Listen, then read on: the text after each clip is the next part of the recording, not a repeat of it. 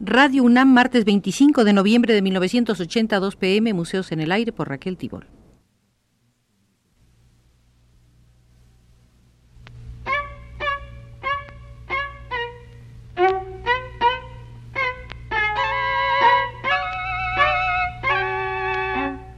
Museos en el Aire.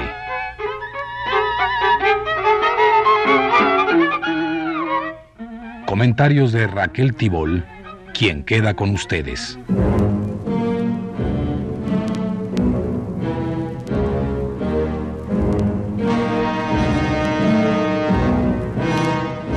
De los pintores escritores que México ha tenido en no pequeña cantidad, uno de los menos citados, de los menos recordados y menos tomados en cuenta en el orden de sus ideas es Manuel Rodríguez Lozano. Corrijamos rápidamente esta lamentable deficiencia entrando a la sala Rodríguez Lozano del Museo del Arte Mexicano del siglo XX y enfilemos directamente hacia la vitrina que contiene varios de sus artículos. Veamos primero el que escribió en junio de 1941 para la revista Hoy, titulado La pintura en México.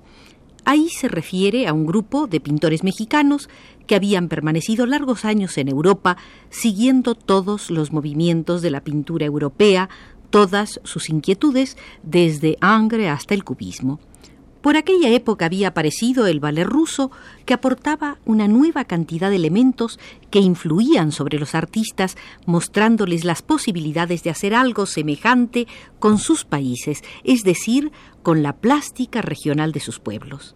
En Francia, los artistas volvían sus ojos a la provincia. En el año 21 regresaron a México Diego Rivera, Roberto Montenegro, Adolfo Best y Manuel Rodríguez Lozano. Y sin estar en contacto, llegaron todos con la idea de intentar por primera vez un arte que no fuera tributario, palabras de Rodríguez Lozano, que no fuera colonial, sino real y formalmente mexicano, es decir, que por primera vez los artistas dábamos el grito de independencia. Diego Rivera era el más formado y el que tenía una expresión más lograda por aquel entonces, y fue José Vasconcelos, bajo la sugestión que le diera Pedro Enríquez Ureña, quien ofreció un muro a Rivera en el anfiteatro de la preparatoria. Rivera, sin poderse zafar aún de la influencia de la pintura europea, realiza ese muro. Rodríguez Lozano se puso a buscar en la plástica popular.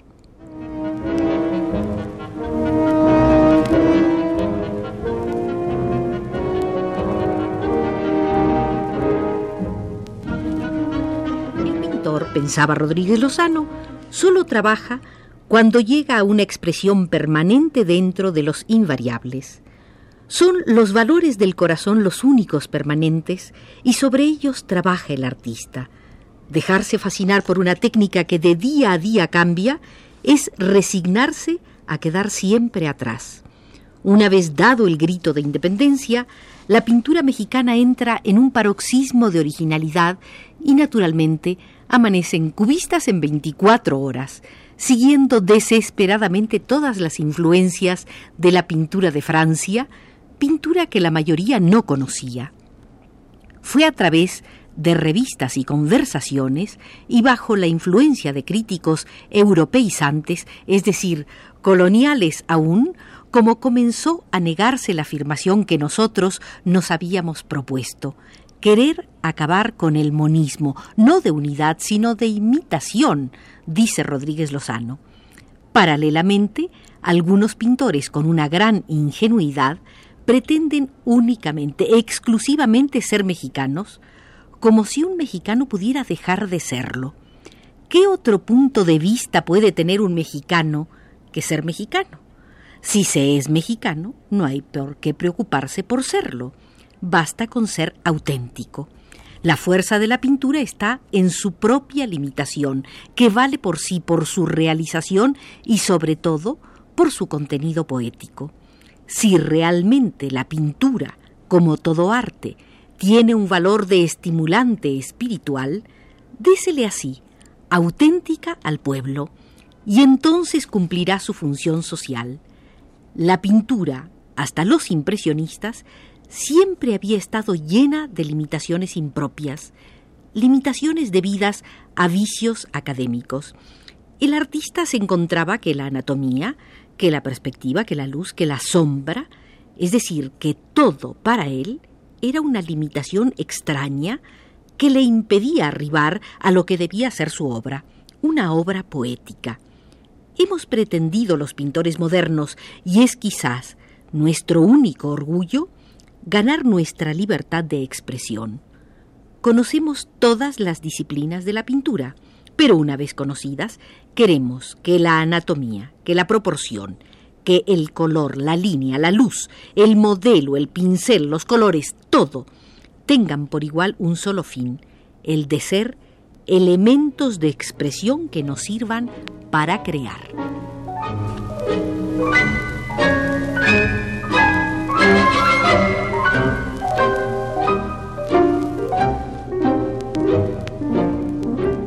Reclamaba Rodríguez Lozano hace 40 años.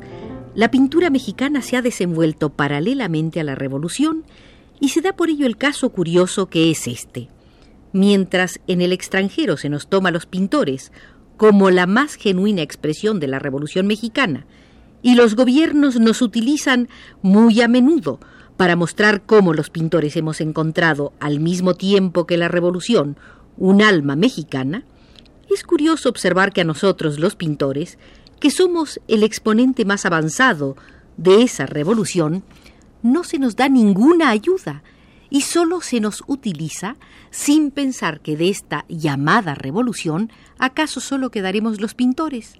Todo pasará y quedará nuestra pintura.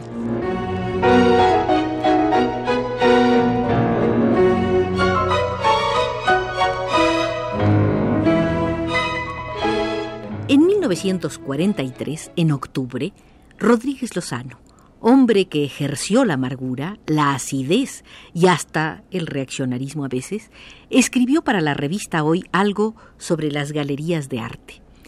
En México, país natural y generalmente imitativo hasta lo ridículo, han surgido las galerías de arte. Naturalmente, sin ton ni son, en absoluta ignorancia de los métodos de las galerías europeas y haciendo verdaderas ensaladas de pintura. Con fantástico eclecticismo mezclan a toda clase de pintores, buenos y malos, así como toda clase de tendencias. Las galerías que podríamos considerar como permanentes y más destacadas en México son La Gama y la Galería de Arte Mexicano. Eso en 1943, no lo olvidemos han existido otras, como la Galería de Arte de la Universidad, que regenteó el propio Rodríguez Lozano y que decía sostuve varios años para beneficio de los pintores mexicanos, no para el mío, pues nunca expuse una sola línea salida de mi mano. Pero la idiosincrasia nativa es de tal manera especial, aclaraba Rodríguez Lozano, que no obstante que la defendí para que no desapareciera, como después sucedió, los pintores retiraban sus obras, pues cual más, cual menos, todos se creían con derechos a regentear la galería. Arte y Decoración es una galería honesta que lucha por vender las obras de los pintores aún no famosos. La Galería de Arte Mexicano se caracteriza por su modernidad y su fin principal es el negocio. Allí se inflan falsos valores, decía Rodríguez Lozano, y se echan a perder talentos como el del joven pintor Mesa, que teniendo tantas condiciones las ha olvidado para hacer mala literatura con su arte y para engrosar el negocio de los propietarios. Esta galería, que tiene toda la apariencia de las instituciones de su tipo, es poco piadosa con sus pintores y naturalmente muy cuidadosa de sus propios intereses. Está constituida en una forma anárquica, pues en ella se encuentran las tendencias más opuestas de la pintura y al reunir elementos tan disímbolos, solo consigue hacer la confusión en el público y desorientarlo.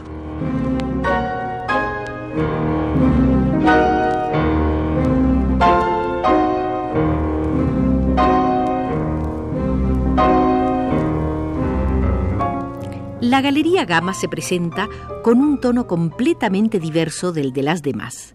María Sunsolo, su propietaria, es una bellísima y admirable mujer en la que los pintores mexicanos encuentran siempre calor, ayuda y cariño. María Sunsolo es la Victoria Colonna de los pintores mexicanos. En su galería no hay la efectividad comercial que se encuentra en las otras. En cambio, el pintor no se siente defraudado en ella, ni en su arte, ni en sus intereses. Recientemente se ha abierto una galería de arte que dirige esa deliciosa francesa que es Gina Berbellier. Para nuestro gusto, su galería presenta una posición muy definida. Está hecha a base de Diego Rivera y José Clemente Orozco, completando el grupo la obra de la gran pintora Frida Kahlo y las esculturas de María Teresa Pinto. El grupo es reducido, pero en cambio la orientación de esta galería carece de efectismo, de concesiones a las amistades, a las influencias y a los intereses mercantiles.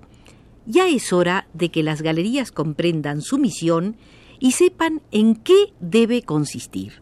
Hora de que agrupen a los pintores por tendencias para interesar al público y para crear el tipo de coleccionista que sepa seguir la evolución de su pintor preferido. Es tiempo ya de hacer las cosas como deben hacerse, es decir, con más generosidad y con mayor talento.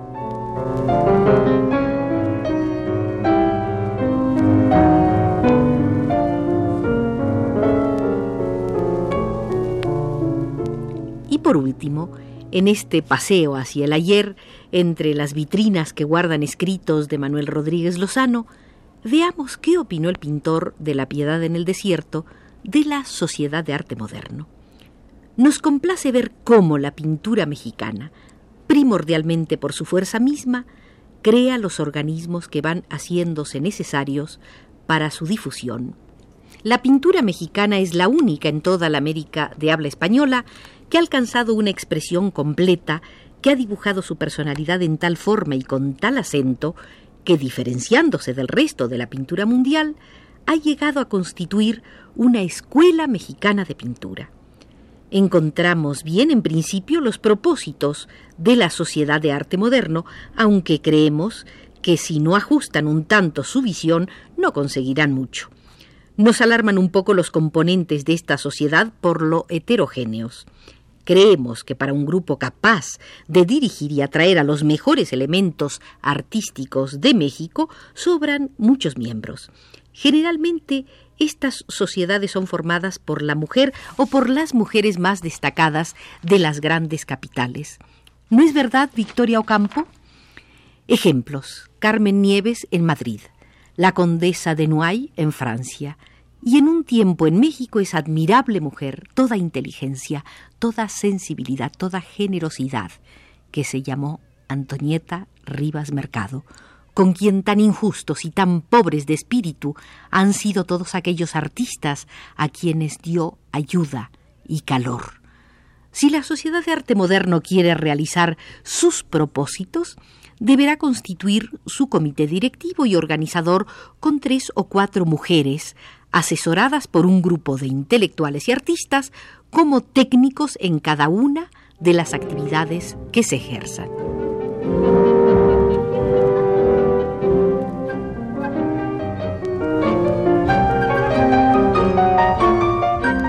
Y por último, en la sala Rodríguez Lozano, una pequeña perlita teórica se preguntaba, ¿Qué es la técnica? ¿Cuál es la técnica buena, la perfecta? En pintura, por lo menos, todas las técnicas son buenas cuando corresponden a un gran artista del pasado o del presente.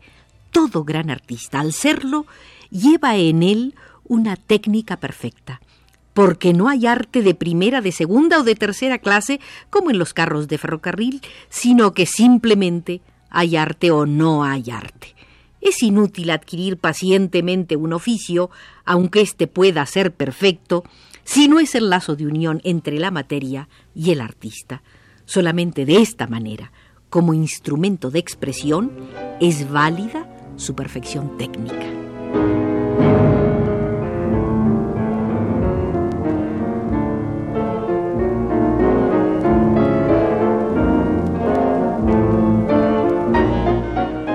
Las vitrinas de documentos en la sala Rodríguez Lozano del Museo de Arte Mexicano del siglo XX están llenas de preciosos ejemplos.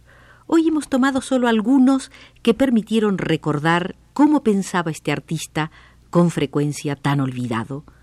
Pero la visita por indicación de Alfonso Moreno desde los controles se ha terminado. Ya es hora de cerrar.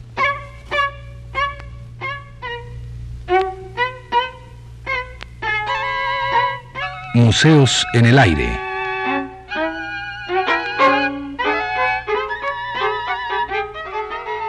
Comentarios de Raquel Tibol.